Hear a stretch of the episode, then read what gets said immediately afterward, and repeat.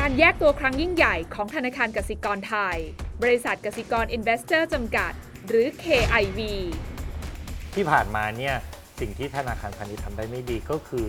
ให้กู้กับลูกค้าที่เรียกว่าเป็น mass กลุ่มเนี้ยจริงๆเนี่ยมีความต้องการทางด้าน working capital ไม่มีใครให้เขาจริงๆอะบริษัทโฮลดิ้งที่มีความคล่องตัว พร้อมรุกธุรกิจด้านการเงิน เจาะกลุ่มลูกค้ารายย่อยเกมทีเนี่ยโทร เออวันละ9 0 0 0 0 0บาท recovery เขาดีกว่าเราเกือบเท่าตัวได้บ้าง recovery หมายความว่าไม่รู้เขาพูดยังไงอะแต่พูดแล้วลูกค้าจ่ายอะพอเราโทรเองลูกค้าไม่จ่ายเขาดีกว่าเราเกือบเท่าตัว ผนึกกำลังกับพันธมิตรทั้ง 14 บริษัท พร้อมตั้งเป้าหมายปลายปี 2023 ทำกำไรทะลุ 1,000 ล้านบาท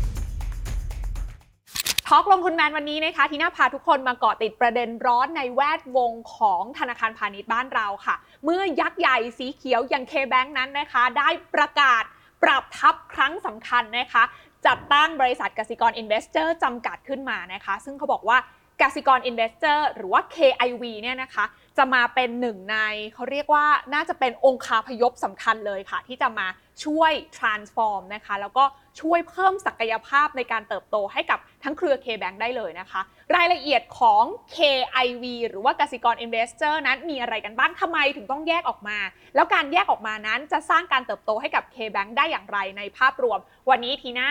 ได้รับโอกาสดีนะคะ มาพูดคุยกันค่ะ กับคุณพัชระสมะลาภากรุ๊ปแชร์แมนของบริษัทกสิกร Investor จำกัดนั่นเอง สวัสดีค่ะ สวัสดีครับ กสิกร Investor ชื่อเก๋มาก มันมาจากแบบ Investment บวก Avenger ไหมอันนี้เนี่ยตีความเองได้ ได้ใช่ไหมได้ Avenger ฟังดูดีมาเอกอเออเออแบบว่าแต่พี่คิดว่ามันค่ะน่าจะ Venture อ่า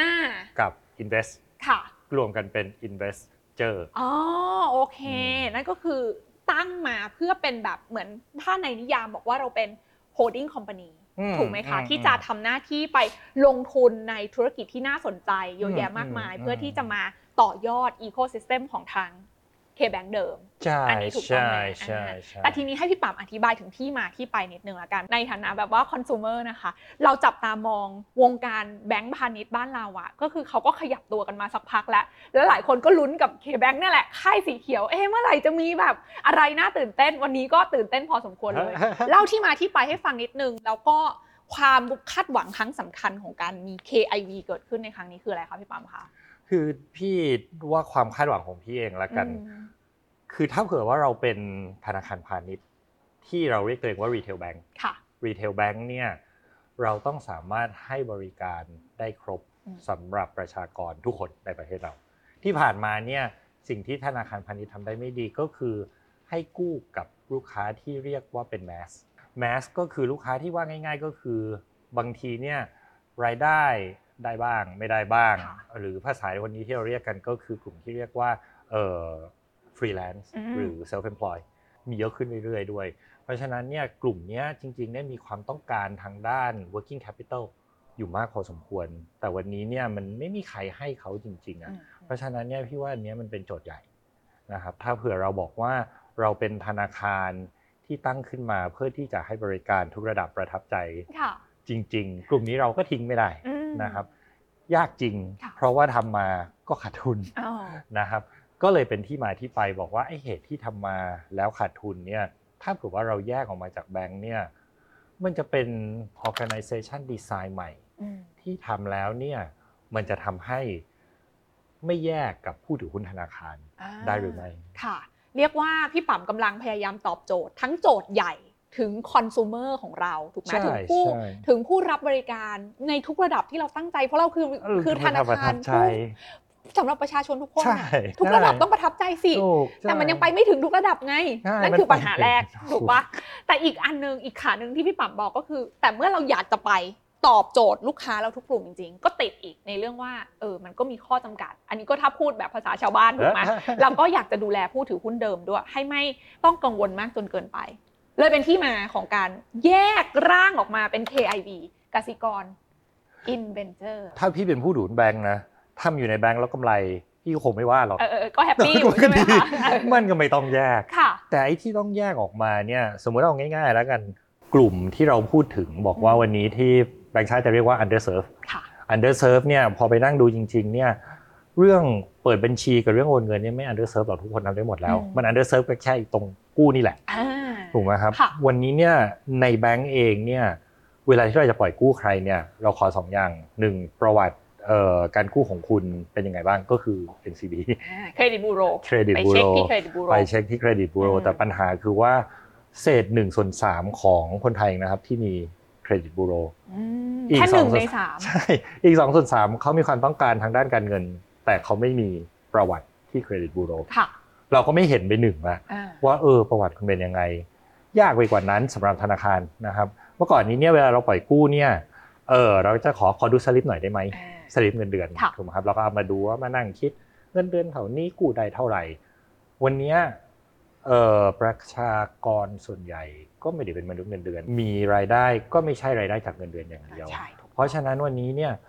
มันก็ดูไม่ออกละอืมว่าเออ แต่ละคนที่เดินเข้ามาขอกู้เราในฐานะแบงก์ซึ่งถ้าเกิดเราไม่มีสองข้อมูลนี้เนี่ย เราอะไม่สามารถบอกได้หรอกจะให้ใครเออใช่ถูกไหมครับค่ะวันนี้เนี่ยการที่จะไปแก้โครงสร้างความเข้าใจของคำว่า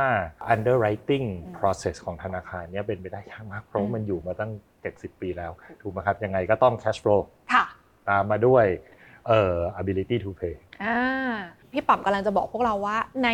กระบวนการของธนาคารพาณิชย์ ในการที่จะอนุมัติสินเชื่อ หรือให้เงิน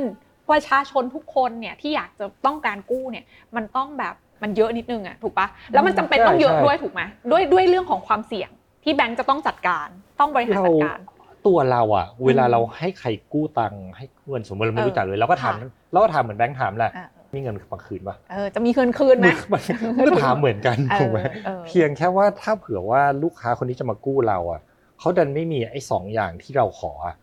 คราวเนี้ยมันจะงงแล้วใช่แต่เขาก็ยังต้องการนะครับค่ะถูกไหมครับถูกจริง ๆ มันก็มีวิธีแหละในการที่จะสามารถปล่อยกู้คนกลุ่มนี้ได้ เพียงแค่ว่าเราจะต้องหลุดออกมาจากกรอบคำว่า cash flow base ก็คือเช็คเรื่องกระกระแสเงินสดเนาะเมื่อก่อนสงคุณนิสัยเป็นยังไงอ่าเมื่อคุก่ณอนเคยเบี้ยวไหมอ่าถูกต้องเวลาที่จะหลุดออกมาจากกรอบเนี้ยแน่นอนว่าหลายคนก็ตั้งคำถามว่าอ้าวงั้นก็ไปตั้งบริษัทลูกสิตั้งแบบ นอนแบงก์เหมือนคล้ายๆธุรกิจนอนแบงก์ปล่อยสินเชื่อจำนำทะเบียนอะไรก็ว่าไปทำไมทำแค่นั้นถึงไม่พอทำไมเราถึงต้องมาเป็นแบบอื้อหือ KIV องคาพยพใหม่องค์คาขพนาดยพนี้ใหม่การที่เราจะทำตลาดรีเทลได้ดีเนี่ยต้นทุนสำคัญสุดอืมต้นทุนจะต้องต่ำถูกไหมครับเพราะฉะนั้นเนี่ยสมมุติว่าเราไปตั้งเอ่อจำนำทะเบียนอย่างเดียวเนี่ยความสามารถในการตามหนี้ต้นทุนทางด้านการเงินระบบไอทีของเราเนี่ย ต้นทุนมันยังไม่ต่ำพออืมแต่ถ้าเผื่อเราบอกว่าเราแยกออกมาเป็นชิ้นอืมนะครับ เสร็จแล้วเราบอกว่าเออชิ้นหนึ่งคือเออต้นทุนทางด้านการเงินกับเออ infra ในด้านของ Channel อะอันนี้ใช้จากแบงก์ค่ะถูกป่ะครับ ความสามารถในการตามหนี้เราใช้ของอีก partner หนึ่งความสามารถในการเห็นข้อมูลเกี่ยวกับการช้อปปิ้งเราใช้จากของอีกที่หนึ่งเพราะฉะนั้นเนี่ยพอเราแยกตัวออกไปเนี่ย ข้อดีของมันคือว่าเราสามารถใช้ความเก่งของเอ่อ specialist ที่เรียกว่าเก่งแต่ละด้านค่ะได้ดีขึ้นอ่าอย่างเช่น วันนี้เนี่ยเอ่อบริษัทก็สามารถที่จะซื้อบริษัทที่เก่งทางด้านการทำ wallet ซื้อตั้งอีกบริษัทใหม่ที่มี payment gateway ที่สามารถที่จะต่อระบบเข้าสู่เอ่อ marketplace ต่างๆ ได้อ่ามันก็เลยทำให้พอมันเป็นองค์คาพยพเนี่ยโอกาสที่เราจะลดต้นทุนเนี่ยมันค่ะดีมันดีกว่า เออเฮ้ยเห็นภาพอะ อันนี้ก็คือเหมือนแบบใช้ความเป็นอเวนเจอร์ของแต่ละคนนะเนี่ยถึงมารวมกันเป็นมันยากตรงรวมใช่ไหมแต่ว่า KIV คือคนที่เอาคุกความเชี่ยวชาญตรงเนี้ยที่จำเป็นเป็นจิ๊กซอว์ชิ้นสำคัญมารวมตัวใช่กันได้ใช่ถูกไหมคะใช่ใช่ใช่คือธรรมดาเนี่ยเราจะชินกับการที่บอกว่าตั้งมาหนึ่งบริษัทอ่าที่ทำทุก ๆอย่างค่ะวันนี้เนี่ยเราเอาเพนลูกค้าตั้งก็คือบอกว่าลูกค้าเนี่ยไม่มีเอ่อข้อมูลเลยเลยอืม ทำยังไงเพื่อที่จะ service เขาได้ค่ะมันดันใช้หลาย ๆ ชิ้นน่ะอ่าที่มันยากในการที่จะประกอบเข้ามาเป็นหนึ่งบริษัทอ่เราก็เลยบอกว่าเอ้าก็ต้องถ้าเผื่อว่ามันยังไม่พร้อมเราก็แยกแยกแยกอย่างนี้แหละค่ะแต่ยังไงเอาลูกค้าตั้งว่ายังไงเราก็จะต้องตอบโจทย์เขาให้ได้ ชัดเจนเหมือนแบบมีเป้าหมายอยู่ตรงนั้นใช่คือ solution ที่ต้องการให้ลูกค้าใช่ใช่รับบริการและประทับใจยังเหมือนเดิมอยู่เหมือนเดิมแต่ใช่อะไรที่จะมารายล้อมแล้วทำให้โอ้เราไปถึงจุดนั้นได้ใช่ใช่ด้วยต้นทุนที่ต่ำลงใช่ key คือเพราะว่าแบงก์เดิมอาจจะทำให้ตัวหนัก มาเอาพูดแบบนี้จริงถูกไหมเออทำเองทุกอย่างคนเดียวมันหนักไงมันเป็นทุกอย่างแล้วเราก็แยกไม่ถูกหรอกว่าจริงๆไอ้ต้นทุนที่มันแพงเนี่ยมันแพงอันนี้มันถูกค่ะอันนี้อ่าเฉลี่ยเฉลี่ยกันไปไปมามางงแล้วเอาให้ตกลงต้นทุนเราถูกจริงไหมอ่านี่เนี่ยชัดเจนอืมแยกออกมาค่ะมีทำหน้าที่อะไรทำหน้าที่ปล่อยกู้ให้คนที่วันนี้กู้ไม่ได้นี่แหละเพราะฉะนั้นคีย์ของ KIV ทีน่าจับได้ 2 อย่างอันแรกก็คือลดต้นทุนให้เรามีประสิทธิภาพเพื่อการแข่งขันที่ดีขึ้นใช่ใช่อันที่ 2 ก็คือแต่ยังใช้ resource จาก KBank เดิม ในส่วนที่เป็น resource ที่ทำให้เรามีความได้เปรียบ ใช่ ซึ่งต้นทุนต่ำก็คือเพราะว่าเราใช้ resource bank ส่วนหนึ่งอ่าโอถูกเคไหมครับเพราะว่าเราไม่ต้องไปหา float ค่ะวันนี้เนี่ยลูกค้าเราก็ไม่ต้องหาอืมเพราะว่าแบงค์มีอยู่แล้ว Channel KBank channel K Bank ก็มีอยู่ K Mobile Banking K Mobile K Plus ก็มี K Plus เราเอ่อไปร่วมมือกับเอ่อทีดีค่ะนะครับทีดีมีร้านค้าอยู่ 5,000 ร้านอืมคนพวกที่เป็นเจ้าของร้านค้าพวกนี้เนี่ย ถ้าเผื่อคนไหนที่เราไม่รู้ว่าเราจะกล้าปล่อยกู้เขาไหมเนี่ยเราก็ขอให้แคชเชียร์ที่ร้านทีดีนี่แหละช่วยไปดูหน่อยอืมว่าเขาเบอร์บ้านพักเขาเป็นยังไงเขาหน้าท่าทางจะมีรายได้ห้าหมื่นต่อเดือนเหมือนอย่างที่เขาพูดไหมอ๋อเออก็เป็นอีกท่าหนึ่งอีกนะครับมันมันจบกลับมาตรงที่บอกว่าทำยังไงให้ต้นทุนต่ค่ะำและทำยังไงให้รู้จักลูกค้าได้จริงอ่า อันนี้น่าสนใจขออนุญาตเราจะได้เห็นภาพกันเป็นจิ๊กซอว์ที่ครบถ้วนมากขึ้นเพราะจริงๆแล้วเนี่ยถ้าใครได้ติดตามการแถลงข่าวที่พี่ปั๊มพูดไปนะคะ KIV หรือว่ากสิกร Investors เนี่ยมีการลงทุนใน 14 บริษัทแล้ว มูลค่ารวมกว่า 30,000 ล้านบาทนะซึ่งใน 14 บริษัทเนี่ยต้องบอกว่าล้วนเป็นจิ๊กซอว์ที่มาเติมเต็มโจทย์ของพี่ปั๊มเนี่ยแหละว่าให้รู้จักลูกค้ามากขึ้นอืมและทำให้การบริการลูกค้าต้นทุนต่ำลงใช่อย่างตัวใช่แรกที่เมื่อสักครู่พี่ปั๊มแตะไปคือ TD อันเนี้ยคือ เจ้าของถูกดีใช่ที่เราทำกับร่วมของใช่คาราบาวใช่ใช่ไหมคะตรงนี้เนี่ยสตรัคเจอร์ที่เราบอกว่าตอนแรกเนี่ยคือถ้าใครได้ติดตาม K-Bank กับคาราบาว ก็จะเห็นว่ามีความร่วมมือกันมานานแล้ว แต่รอบเนี้ยพี่ปั๊มบอกว่าแยกออกมาเลย แล้วมาอยู่ภายใต้ KIV แล้วโมเดลของเขาจะเป็นยังไง เข้าใจที่พี่ปั๊มบอกว่าเพื่อให้รู้จักลูกค้ามากขึ้น แต่ว่ารูปแบบของโมเดล business ที่จะเกิดขึ้น แล้ว KIV ได้ประโยชน์จากการร่วมมือกันของไอ้ Ventures ตรงเนี้ยมันคืออะไรบ้างคะ ใน KIV เนี่ยก็จะเอาเงินส่วนหนึ่งของ 30,000เนี่ยไปลงทุนในบริษัททีดีค่ะ 3,500 ล้านอะ ถูกไหมครับเสร็จแล้วเออผมก็คุยกับพี่เหรียญบอก อืมพี่ผมอยากให้ร้านร้านเนี้ยทำได้ทุกอย่างอืม รวมถึงให้บริการทางด้านการเงินด้วย เพราะฉะนั้นเนี่ยในทุกครั้งที่เขาให้บริการทางด้านการเงินสมมุติผมบอกว่าเออคนที่อยู่ในหมู่บ้านนั้นน่ะถ้ามีรถสักคันหนึ่งอยากมาตึงอะค่ะมาตรงนี้แล้วกัน เอาเข้าร้านถูกดีได้เลย ใช่ใช่ไหมครับ เหมือนเป็นสาขาย่อมๆของแบงก์อย่างนั้นเหรอใช่ ทำได้ทุกอย่างเสร็จแล้วเลก็บอกว่าอะเนี่ยคุณมีรถคันหนึ่งเอามาตึ๊งนะเดี๋ยวผมเรียกพนักงานมาแล้วเดี๋ยวเออผมเอาตังค์ให้ อ๋ออ อย่างเงี้ยมันก็คือง่ายๆมันก็คือเป็นวิธีการใช้ชันโนวิธีหนึ่งค่ะ นั่นแหละ แล้วโจทย์คำว่าถูกดีเนี่ยถามว่ามันเกิดขึ้นมาจากอะไร อืมๆตอนแรกเนี่ยเราทำ K-Line ค่ะ ถูกป่ะครับเอ่อจริงเราเราสวิงมาหลายทางมาก ตอนแรกเราปล่อยกู้ unsecured ผ่านสาขาค่ะ แต่ต้นทุนมันแพงมากอืมเพราะว่าเข้าใจกว่าจะปล่อยได้ทีนึงต้องส่งคนไป เราเลยบอกเอางี้ละกันวันนั้นที่เขาพูดกันถึงเรื่องเอ่อ digital lending ใหม่ๆ ก็เอาดิจิตอลล้วนโดยเฉพาะตอนสมัครอืมโดนโกงกระจายอ๋อเข้าใจเลยไอ้ทีทีนั้นมันก็คือเกิดปะบอกโอ้โห สงสัยต้องอยู่กลางๆอะอ่าในที่สุดมันหนีไม่พ้นการที่บอกว่าถ้าเผื่อบางคนที่เราไม่รู้จักมันก็ต้องให้คนใครสักคนหนึ่งนี่แหละ ไปดูว่าจริง ๆ เนี่ยไอ้ที่ที่เขาอยู่เนี่ยเขาอยู่จริงไหมเขาโกหกเราหรือเปล่าค่ะ มันก็คือที่มาที่ไปของการที่เราเข้าไปร่วมลงทุนกับทีอ่าอย่างตัวของ TD เนี่ยโครงสร้างของการร่วมลงทุนเราเป็นยังไงคะเราเข้าไปร่วมถือหุ้นในตัวของ TD เลย หมายความว่าเราก็จะต้องไปดูเรื่องโอ e r a t i o n ของร้านค้าปลีกของทางคาราบาวด้วยหรือเปล่าทีดีเนี่ยเอ่อ operation ของร้านค้าปลีกเนี่ยทางพี่เถียนแกก็ดูค่ะถูกป่ะครับอ่าแต่ถ้าเผื่อว่าร้านค้านั้นต้องการเงินหมุนเวียน ก็มาขอบริษัทที่เราตั้งร่วมกับทีดีชื่อเคบาอ๋อ ถ้าเผื่อว่าโคลูกค้าเดินเข้ามาซื้อของที่ร้าน TD เอ่อช่วงนั้นเงินยังหมุนไม่ทันค่ะตามไว้ก่อนอ่าเราก็เอาเงินจาก KBAO เนี่ยให้แฟรนไชส์ไปก่อนอ่เพราะฉะนั้นเนี่ยมันก็คือการทำเรียกว่า financing ที่ลงไปถึง retail ที่เมื่อก่อนนี้เราไม่เคยเข้าถึงได้เลยอ๋อโอเคเพราะฉะนั้นอันนี้เป็น segment ใหม่เลยใช่ครับที่ใช่บอกว่าใช่เป็นอาจจะเป็นเหมือนแบบการสนับสนุนสินเชื่อให้กลุ่มลูกค้าที่เป็นเอ่อ พ่อค้าแม่ขายโชว์หวยเดิม ถูกไหมในตลาดนี้ที่ K-Bank อาจจะยังไม่เคยไปถึงเอาไปไม่เคยถึถูงกไหมแต่ว่ารอบเนี้ยด้วยการร่วมมือกับคาราบาวกรุ๊ปที่เขาไปถึงอยู่แล้วเนี่ยเอามาทำให้ลูกค้าเองก็ได้เข้าถึงสินเชื่อที่ดีขึ้นมีคุณภาพใช่ขึ้นแล้วก็รวมไปถึงลูกค้าของโชว์หวยร้านนั้นด้วยค่ะอ่าซึ่งเมื่อก่อนนี้ผมก็เข้าไม่ถึงเออเพราะผมก็ไม่เขาบอกไม่เคยเดินมาที่แบงก์อ่าเราก็ไม่รู้จะไปเจอเขายังไงเดินบัญชีเขาคงไม่ได้เดินกันหรอกค่ะ ซึ่งการควบคุมความเสี่ยงตรงเนี้ยมันก็คือช่วยกันเหมือนแบบเป็นจิ๊กซอว์ที่เสริมซึ่งกันและกันอย่างที่ใช่ที่พี่ขวามบอกในเคบาเขาก็จะมี scientist มาคอยอ้าวดึงข้อมูลมาดูว่าคนนี้ชอบซื้อของประเภทไหน spending เขาน่าจะออกมาประมาณได้เท่านี้นะอ่าไอคนที่เฝ้าหน้าร้านก็เฮ้ยคนนี้เชื่อถือได้อยู่มา 15 ปีละเออรักพ่อรักแม่นิสัยค่ะดีอ่าเอาข้อมูลมารวมกันอะเอาตังค์ไปอ๋อ ก็มีทั้งข้อมูลเชิงปริมาณข้อมูลเชิงคุณภาพใช่ใช่เอามารวมกันใช่ซึ่งนี่แหละคือขาหนึ่งที่ KIV เนี่ยเข้าไปร่วมลงทุน ซึ่งซึ่งถ้าเผื่อสมมุติผมไปถ้าปกติค่ะก็คือไปขอ virtual banking license อ๋อแต่ถ้าเผื่อผมขอ virtual banking license เนี่ยผมก็จะไปรวมคนที่จะมาถือหุ้นรวมกับผมได้ไงมันเยอะไปหมดอะมันมีฝั่ง JK มันมีฝั่งค่ะ TD มันมีอืมฝั่งไลน์ โอ้ตีกันตายถ้าเผื่อยากจับมันยากชุกคนเดียวเออเพราะฉะนั้นอะเอาขานี้ก่อนให้ชัดเจนเลยใช่ผมแล้วก็ก็ทำเซิทีร์ละฟขาไปตลาดนี้โดยเฉพาะเลยใช่นะคะใช่ปัจจุบันเนี่ยทางถูกดีเขาก็มีเป้าเนาะว่าเขาก็จะขยายไปกี่สาขาอะไรอย่างเงี้ยพี่ปั๊มคาดหวังการเติบโตจากส่วนตรงนี้ประมาณเท่าไหร่คะโอ้โหแล้วล้มลุกคลุกคลังกับที่ดีมาเยอะมากเออเปิดมีปัญหาค่ะทะเลาะกับแฟรนไชส์อืมเนี่ยครับเพราะฉะนั้นปีนี้เนี่ยจริงๆน่าจะได้สักเจ็ดแปดพันแต่ว่าก็ไม่ถึงอืมถูกไหมครับก็ได้ประมาณอยู่ห้าพันค่ะตอนนี้ครับแต่ว่าก็อีกเราก็ได้ learning เราก็ได้ทำความเข้าใจอืมกับกลุ่มนี้มากขึ้นไปเรื่อยๆ ก็อีกอะครับ มันก็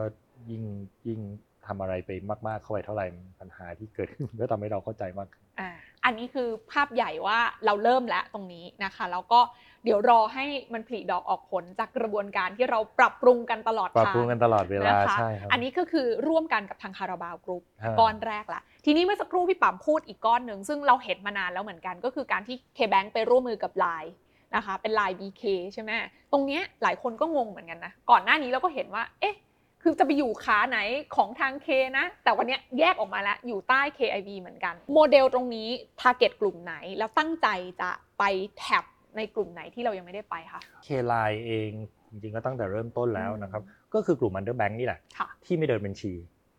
อืมสมมุติเราบอกว่าคุณไม่เดินบัญชีเพราะฉะนั้นเราเราธนาคารเนี้ยมองคุณไม่เห็น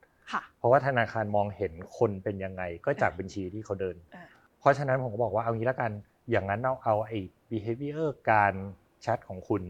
คุณตื่นกี่โมง เวลาส่งเอ่อสติ๊กเกอร์แชทเวลาคุณส่งสติ๊กเกอร์อ่าอะไรอย่างเงี้ยมันก็เป็น behavior แหละค่ะเอาสิ่งเนี้ยมา predict ว่าจริง ๆ แล้วเนี่ยคุณเป็นคนที่มี discipline ทางด้านการกู้เงินหรือเปล่า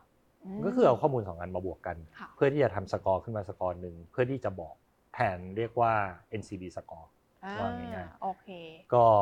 ทำไปสักพักหนึ่งก็เริ่มรู้แล้วว่าเออบางทีเนี่ย feature นี้ไม่ work ต้องค่ะใส่มาเพิ่ม feature นี้ขาดไปอืมต้องไปหามาเพิ่มอะไรเงี้ยครับมันก็ค่อยๆ evolve ของมันไปอืมวันนี้นี่ K-Line ก็มาไกลปีแรกๆเสียเยอะมาก ตอนนี้ก็อยู่ในระดับที่ถ้าเกิดเสียระดับนี้ก็ถือว่ากำไรแล้วอืม ซึ่งตัวของ K-Line ตัวเนี้ยก็คือเราร่วมมือกันกับทาง Line เนี่ยแหละแอปพลิเคชันแชทที่เราใช้กันใช่ถ้าจะเห็นโฆษณาบ่อยๆ เลย ก็มีทั้งเรื่องของให้กู้เงินใช่ไหมใช่อ่าใช่ยืมไลน์ง่ายกว่ายืยืมไลน์ง่ายกว่าอันเนี้ยแต่อนุมัติยากแต่อนุมัติอนุมัติยากเพราะเรามีกระบวนการไงในกเพราะว่าเราโดนหลอกมาเยอะมากเอาโถตายละแหมอุตส่าห์พยายามจะช่วยแต่นั่นคือสิ่งที่เราก็ใช้เทคโนโลยีมาเป็นตัวช่วยถูกไหมะใช่ครับ หลาย ๆ อย่างที่อยู่ข้างหลัง KIV เนี่ยมันมี Tech Enabler เต็มไปหมดเลยอืมแต่เพียงแค่บอกว่าเวลาพูดหรือเวลาอยากให้เข้าใจเนี่ยอยากให้เข้าใจจากมุม pain ของลูกค้าเข้ามามากกว่า Analytics ในการที่จะมานั่งทำสกอร์นี่ให้ได้มาเพื่อที่จะบอกว่าคนนี้เนี่ยสกอร์เท่าไหร่เนี่ยโอ้โหมหาศาลเออแต่ว่าสำหรับไลน์เองถ้าเห็นที่พี่ปั๊มได้อธิบายไป มันจะไม่ใช่แค่ตัวของให้บริการสินเชื่อแล้วเราก็จะมีต่อท่อไปยังการให้บริการทางการเงินรูปแบบอื่น ๆด้วย วันนี้เนี่ยด้วยความตั้งใจของเราตอนแรกเนี่ยถ้าเกิดคุณแชทกันอยู่กับค่ะแม่ค้า อ่า ในแชทนั้นคุณกด Hyperlink สามารถโอนเงินได้เลย อืม เพราะฉะนั้นเนี่ยมันมีความสะดวก built in เข้าไปในการที่เป็น social app บวกกับ financial services แต่เพียงแค่ว่าต้องยอมรับอะครับว่า Line เนี่ย ค่ะ พอเราปล่อยกู้ไปเยอะ อ่าๆ แล้วพอมันมีปัญหาเรื่องสินเชื่อเนี่ย เนื่องจากบริษัทมันเล็กครับเราก็เทไป คือปัญต้องหามันต้องมี priority ก่อนอะใช่ถูกปะมันตอก็นเลนี้ยเราแบบโฟกัสไปที่เรื่องของใช่มันก็เลยควเทบคุมไปเรื่องคุควบณคุมภาพหนี้คุณภาพหนี้อืมไอ้เรื่องอื่นๆที่จริงๆแล้วมันมี use case เยอะมากในการค่ะที่บอกว่า การที่คนอยู่กันเป็นกลุ่มๆ จริง ๆ มันมี financial services อื่นๆที่ใส่เข้าไปได้เยอะมาก อย่างเช่น สมมุติเอาเรื่อง traveling ละกันค่ะสมมุติตั้งกลุ่มมาเพื่อนอ่าๆช่วยกันเก็บเงินนะ เพราะว่าถ้าเผื่อเก็บเงินร่วมกันได้แล้วค่ะเดี๋ยวเราจะไปเที่ยวด้วยกันอืมอันมีนี้ดีวิธีการของมันได้อีกเยอะเหมือนกันนะครับ ชอบมากเลยชอบขุนทองเออเวลาไปกินข้าวกับเพื่อนแล้วก็แบบเรียกเก็บกัน อันนี้ก็จะเป็นแบบอันเนี้โซเชียลเออใช่ไหมมันก็จะเป็นใช่จุดหนึ่งที่มันต่อยอดไปได้อีก ในคีย์ที่พี่ปั๊มบอกอะว่า นั่นแหละเรามีลูกค้าอยู่ในมือเยอะแยะ จะตอบโจทย์การใช่บริการให้เขายังไงที่ดีขึ้น หรือว่าเพิ่ม engagement ของเขาได้ค่ะยังไง วันนี้ engagement ทางเดียวที่เห็นจากเงินที่เขาจะมาเอ่อโอนผ่านเรานี่มันไม่พอแล้วอืมในการที่จะเข้าใจเขาให้ถึงจุดที่เราสามารถปล่อยกู้ได้อืมมันต้องบอกว่าต้องไปเข้าใจเขาว่าเขาช้อปปิ้งซื้ออะไรค่ะเขาแชทยังไงอ่าเอ่อ รวมไปถึง payment แล้วข้อมูลอื่น ๆ อีกหลายอย่างมากอืมกว่าเราจะเข้าใจเขาได้ว่าจริง ๆ แล้วเนี่ยคนนี้เนี่ย good for credit หรือเปล่าอืมนั่นคือธุรกิจเดิมที่เราร่วมกับทางไลน์มานานแล้ว อันนี้ก็มีการปรับโครงสร้างมาอยู่ใต้ไม่อยู่ใต้ KIV เหมือนกัน KIV เนาะแล้วก็ยังมีการจัดตั้งธุรกิจใหม่ที่เกี่ยวกับเรื่องกับประกัน ประกันก็เป็นคล้ายๆกับเอ่ออีกอะครับว่าถ้าเผื่อไปเที่ยวด้วยกันอืมเออคุณอยากซื้อประกันก็ซื้อของเราก็ได้นะอ่าถ้าเผื่อบอกว่าเอางี้ละกัน เออในบริษัทคุณค่ะเออระบบประกันกลุ่มของอืมเออบริษัทที่ให้ไม่ค่อยดีอ่าคุณมารวมตัวกัน เดี๋ยวเราก็จะมี offering ประกันกลุ่มผ่านเข้าไปให้อืมก็พยายามจะ leverage ความเป็น togetherness หรือความเป็นโซเชียลของของ K-Line เนี่ยครับ อ๋อโอเค เพราะฉะนั้นนี่คือภาพที่เราจะเห็นมากขึ้นหลังจากนี้ใช่เพราะว่าครับ Resource อาจจะแบบตอนนี้เริ่มเริ่มเริ่มตอนนี้คุณภาพนี่อย่างเดียวเออควบคุมคุณตอภานพนี้นี่คุเป็ณนหลักภาพนี่อย่างเดียวแต่เดี๋ยวหลังจากนี้จะเริ่มขยับตัวแล้วนะจะพยายามค่อย ๆ ขยับตัวอ่าฝังตัวเข้าไปในในไลน์แชทให้มากขึ้นอ่าโอเค แต่ทีนี้อีกค่าหนึ่งที่ต่อยอดจากที่พี่ปั๊มพูดเมื่อกี้ชอบมากเลยที่บอกว่าอีกหน่อยอะสมมติเราคุยกับแม่ค้า บอกว่าเอ้ยเราอยากได้ชิ้นนี้ส่งลิงก์ปุ๊บให้กดลิงก์ปุ๊บโอนตังค์ได้เลย มันก็ต้องมีเรื่องระบบ payment ใช่ซึ่งก็เป็นอีกพาร์ทหนึ่งที่ KIV จะโฟกัสมากๆเหมือนกัน เราทำอะไรไปแล้วบ้างคะตรงนี้ แล้วเราเห็นโอกาสอะไรที่เหลืออยู่บ้าง วันนี้ก็อย่างที่บอกว่าเออตัวอย่างเมื่อกี้นี้ของอืมไลน์ก็เป็นหนึ่งตัวอย่างเอออีกหนึ่งตัวอย่างก็คือที่ที่เขาเรียกกันว่า payment gateway ค่ะ payment gateway เนี่ยการต่อเอ่อเข้าไปในหลังบ้านของ e-market platform ใหญ่ ๆ เนี่ยจริง ๆ มันเป็นสถานที่ที่ให้ข้อมูลเราเยอะมากเพ ราะฉะนั้นถ้าเผื่อ KGP คือบริษัทหนึ่งในบริษัทที่ตั้งขึ้นมาเนี่ยสามารถต่อได้ครบทุกแพลตฟอร์มจริง ๆ เนี่ยเราจะไปอยู่ใกล้ลูกค้าตอนที่เขาจ่ายเงินถูกไหมครับอ๋อเพราะว่าถ้าเผื่อบอกว่าซอสโซฟาอันไหนต่อไปคุณเลือกตรงนี้ก็ค่ะถึงเราเลย เสร็จแล้วพอมาถึงเข้าแอป KBank ปุ๊บ ถ้าเผื่อว่ายังไม่อยากตัดจากบัญชีค่ะก็เดี๋ยวเอาเงินกู้ไปบัตรก็ได้อีกกลุ่มหนึ่งที่ใหญ่มากๆก็คือพวกที่เราเรียกวันนี้ว่า close to wallet อืม close to wallet ก็คือบริษัทใหญ่ๆเนี่ยก็อยากที่จะมี wallet เป็นของตัวเอง เพราะว่าใน wallet นั้นเนี่ยมันจะช่วยการทำ CRM ได้ง่ายอืมถูกครับส่วนใหญ่เขาเอา loyalty points ผูกเข้าไป เวลาที่เขาจะกระตุ้นให้ลูกค้าเก่าของเขา earn points เสร็จแล้วก็ใช้ points บวกเงิน เพื่อที่จะซื้อของของเขาเพิ่มเนี่ยค่ะมันทำได้ง่ายถ้าเพิ่มมี wallet ของเราอ่าอ่าเป็นของตัวเองอ่าวันเนี้ยเราก็เลยไปซื้อบริษัททีดูดีมาค่ะก็ทำเป็นโซลูชันอย่างเงี้ยครับเอาไปขายตามเออ corporate ใหญ่ อ่าซึ่งไม่ใช่แค่ตรงนั้นเรายังต่อยอดไปอะร่วมลงทุนๆใช่ กับ b u z z y b ซึ่งใช่ก็เป็นบริษัทที่เน้น Loyalty platform ใช่ทำ loyalty platform พวกนี้ใช่เอา know how เข้ามาด้วย นี่แหละใช่ตัวอย่างของการต่อจิ๊กซอว์ใช่ครับใช่อ่าใช่ทีนี้ขอกลับไปที่ KGP นิดนึง แสดงว่าพี่ปั๊มเล็งว่าแบบมันจะไม่ใช่แค่ระบบหรือท่อการชำระเงินของคนไทยอย่างเดียวแล้วสิ คือตลาดมันต้องใหญ่มากเรามองไปถึงไหนคะไอ้ตัวเนี้ย settlement ฝั่งจ่ายออกไปเมอร์ชันนะครับค่ะใน global อ๋ออ่า ส่วนหนึ่งแล้วก็จริงๆแล้วเนี่ยค่ะมันเราเริ่มอะเริ่มตรง Facebook Pay อ่าซึ่งเอ่อตรงนั้นเนี่ยมีความตั้งใจว่าจะ roll out กับ Facebook ไปในประเทศอื่นอืมด้วยนะอันครับนี้แต่ที่ว่าเราร่วมกับเมตาใช่ใช่ครับ จุดเกิดของ KGP เลยอ๋อนะครับมันก็คือเริ่มมาจาก Facebook Pay ค่ะซึ่งมันก็คือ Facebook Market เวลาคนมาเจอกันก็คือ Facebook Pay อ๋อเออเห็นภาพ เพราะก่อนหน้านี้เราแบบ ต้องไปโอนกันข้างนอกขอเลขบัญชี ใช่ใช่เอาตรงๆ อันนี้ในฐานะคนช้อปปิ้งผ่านใช่เฟซบุ๊กบ่อยก็จะรู้สึกว่าเอ๊ะแม่ค้าใน Facebook นี่เป็นยังไงต้องกลับไปเช็คอีกใช่ถูกไหมใช่แต่อันนี้คือจ่ายให้ Facebook เลยเดี๋ยว Facebook เขาไปเคลียร์ระบบของเขากันเองใช่ซึ่งข้างหลังมันก็คือ KGP นะครับอ๋อเราเป็นคนทำให้อ่าใช่นะคะซึ่งรูปแบบของความร่วมมือที่จะเกิดขึ้นกับบรรดา global company เหล่านี้มันก็จะไม่ใช่แค่ Meta แล้ว เพราะว่าเมื่อมี Infa มันก็จะไปต่อได้อีกเยอะแยะมากมาย ใช่ครับ โอ้ น่าสนใจมากนะคะ นี่คือขาหนึ่งที่อาจจะ รีเลทกับผู้บริโภคอย่างเรา อีกกลุ่มธุรกิจหนึ่งที่ก็เป็นความร่วมมือกันมานานแหละก็คือทาง Grab นะคะที่ทาง KBank มาร่วมลงทุนใน Grab ก็เป็นอีกขาหนึ่งที่ถูกย้ายมาอยู่ใต้ KAB เหมือนกัน เราทำอะไรกันไปแล้วบ้างฟีดแบ็ที่ผ่านมาแล้วเราเรียนรู้อะไรที่จะแบบทำด้วยกันเพิ่มเติมเพื่อมาตอบโจทย์ใหญ่ที่พี่ปั๊มเล่าให้ฟังคะ Grab นี่เป็น investment แรกของ KAB เลยอ๋อ2018 มันลูกคนรู้สึโต ลูกคนโตเออจนวันนี้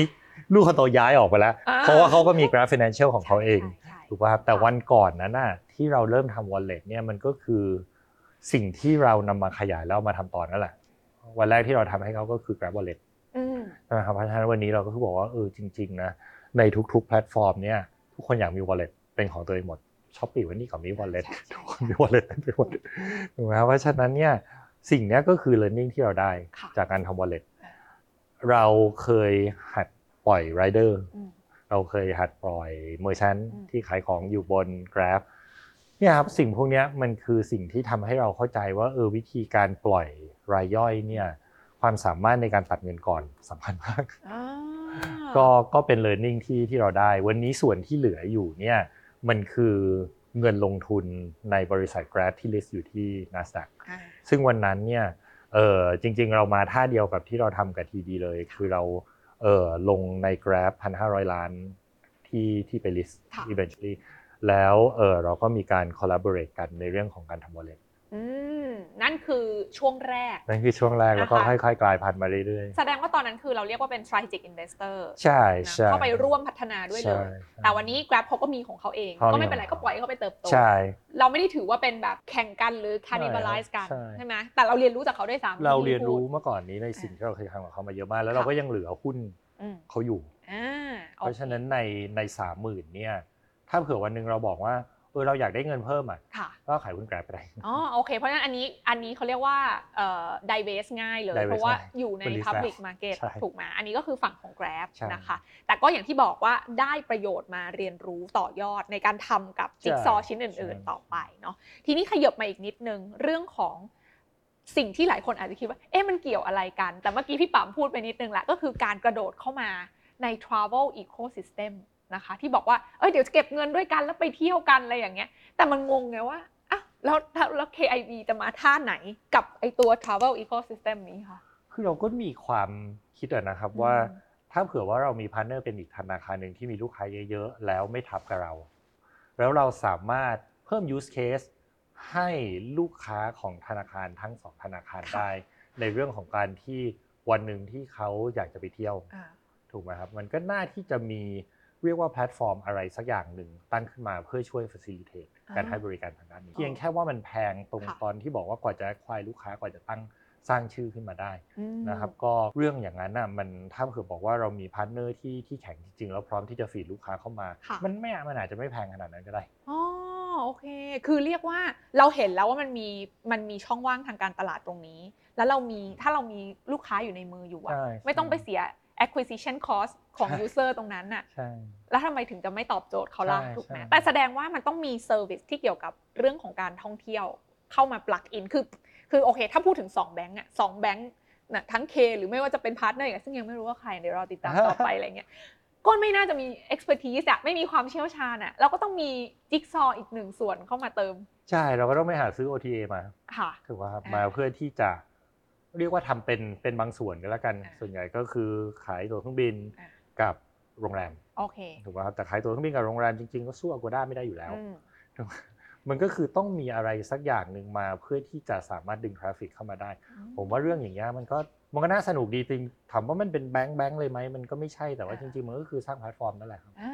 าแต่ทั้งหมดนี้ถ้าบอกว่าจะ utilize resource เดิมที่แบงก์มีหมายความว่าทุกวันนี้ถ้าเราเข้า K PLUS เราอาจจะซื้อตั๋วเครื่องบินได้เลยอะไรอย่างเงี้ยใช่ภาพ มันก็คือนั้นสกำลังจะเกิดขึ้นใช่โอ้ถูกไหมครับเพราะฉะนั้นถ้าเผื่อบอกว่าจาก K Plus วิ่งไปซื้อตั๋วได้เลยค่ะเอ่อจากอีกแอปหนึ่งอ่าวิ่งมา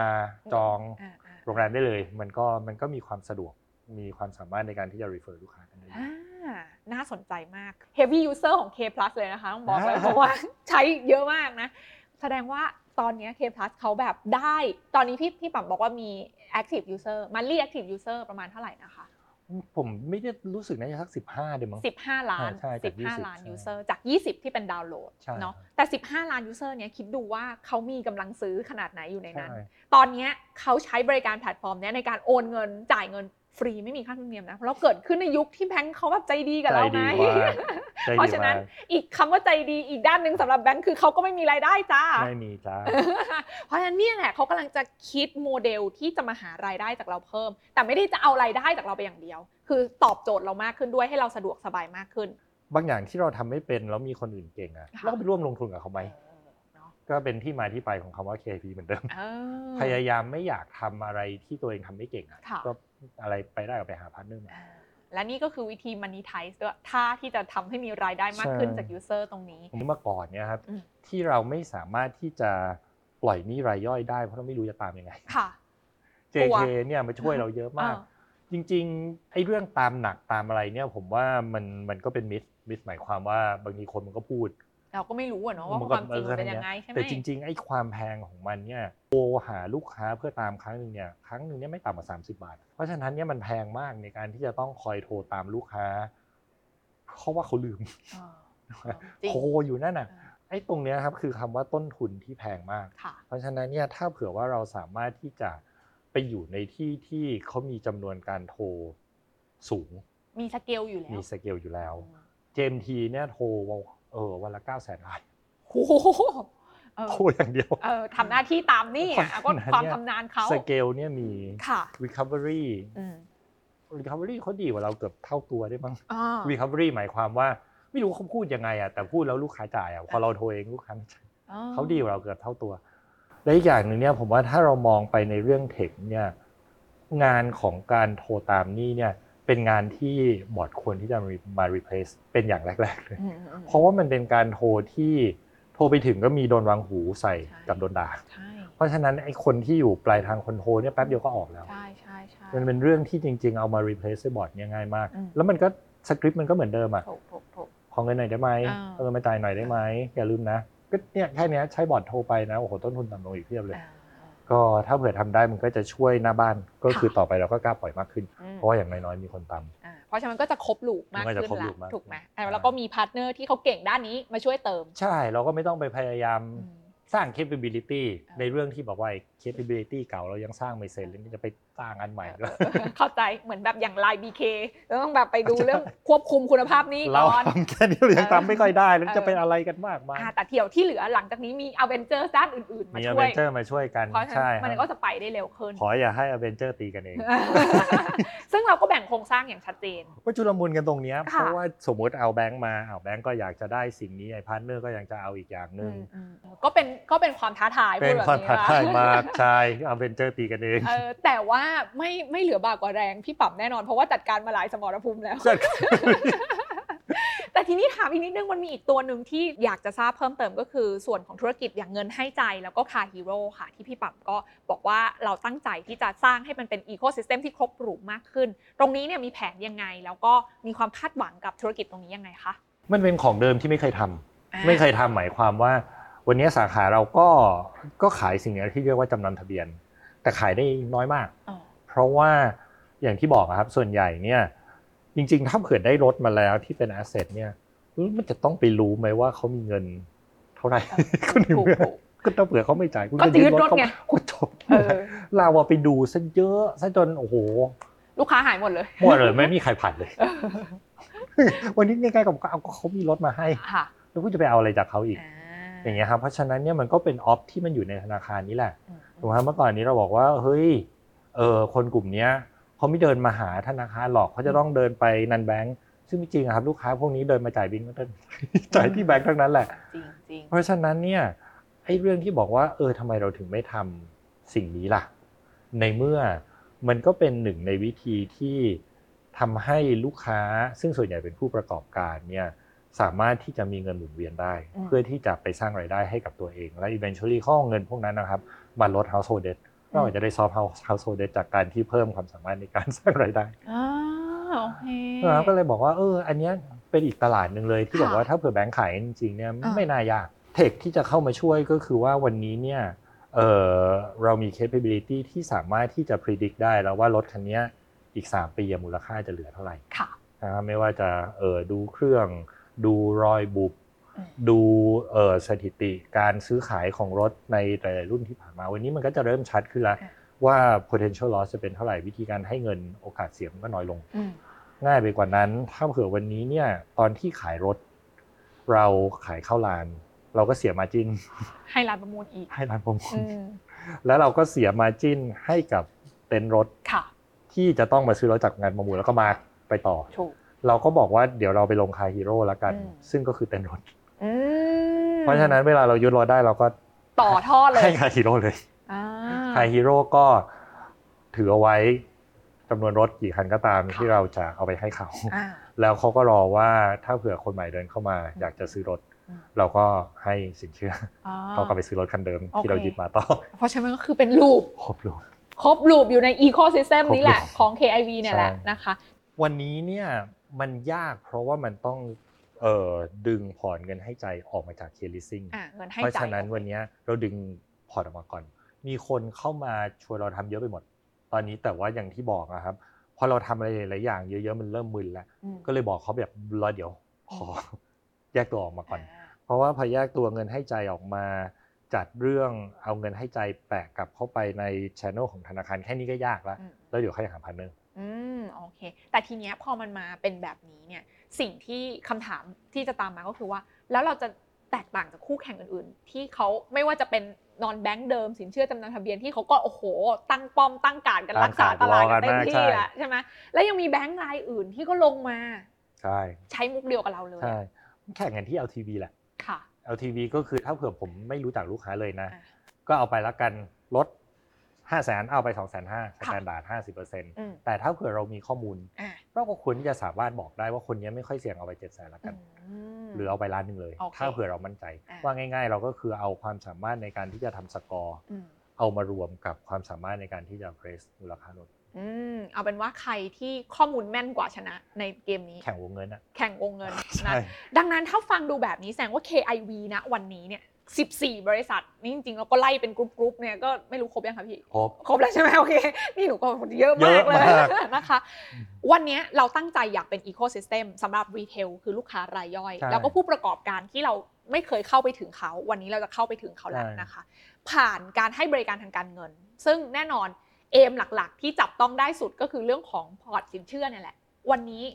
พอร์ตสินเชื่อเรา sizing เท่าไหร่แล้วที่เรามีแล้วเราเอ่อพี่ปั๊มตั้งเป้าไว้สำหรับ KIV เนี่ย ทุกบริษัทในที่ KIV ลงทุนเนี่ยต้องไปเท่าไหร่คะวันนี้พอร์ตสินเชื่อมีอยู่สี่หมื่นอืมอีกสองปีถ้าได้สักแปดหมื่นก็ดีใจแล้วว้าวสองเท่าโตสองเท่าของ JK วันนี้อยู่หกหมื่นค่ะหกหมื่นคือพอร์ตที่บริหารหนี้เสียอยู่อืมอืมนะครับ ก็ไม่ค่อยอยากตัวเยอะเท่าไหร่อ่าแปลว่าเพราะว่าถ้าโตเยอะแปลว่าแปลว่าต้งนี่เสียเยอะตาม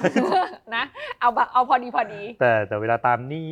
พวกนี้เนี่ยจริง ๆ มันกำไรเร็วมากเลยนะค่ะก็คือจริง ๆ IRR ของการลงทุน ใน JK เนี่ยคือเกือบ 20%อ่าอย่างบริษัทพวกนี้เนี่ยเขาต้องรับของทางเครือเครแบงก์อย่างเดียว หรือว่าเขารับที่อื่นได้ด้วย ซื้อที่อื่นก็ได้ครับอ่าเพราะเราอ่าเป็นแค่ลงทุนเฉยใช่ๆถูกคไหมรับคะใช่แต่เราก็ช่วยฟีดในเรื่องของลูกค้า แล้วก็ช่วยเสริมในบางอย่างให้เขา จริงๆเราก็ให้ทุนด้วยแหละครับอืมนะครับเพราะฉะนั้นเนี่ยวันนี้เนี่ย JK บางทีก็มีความสามารถในการที่จะไปซื้อหนี้จากเออสถาบันการเงินอื่นๆด้วย เพราะว่าซื้อหนี้จากที่อื่นคนขายถ้าเผื่อให้ราคาเขาดีเขา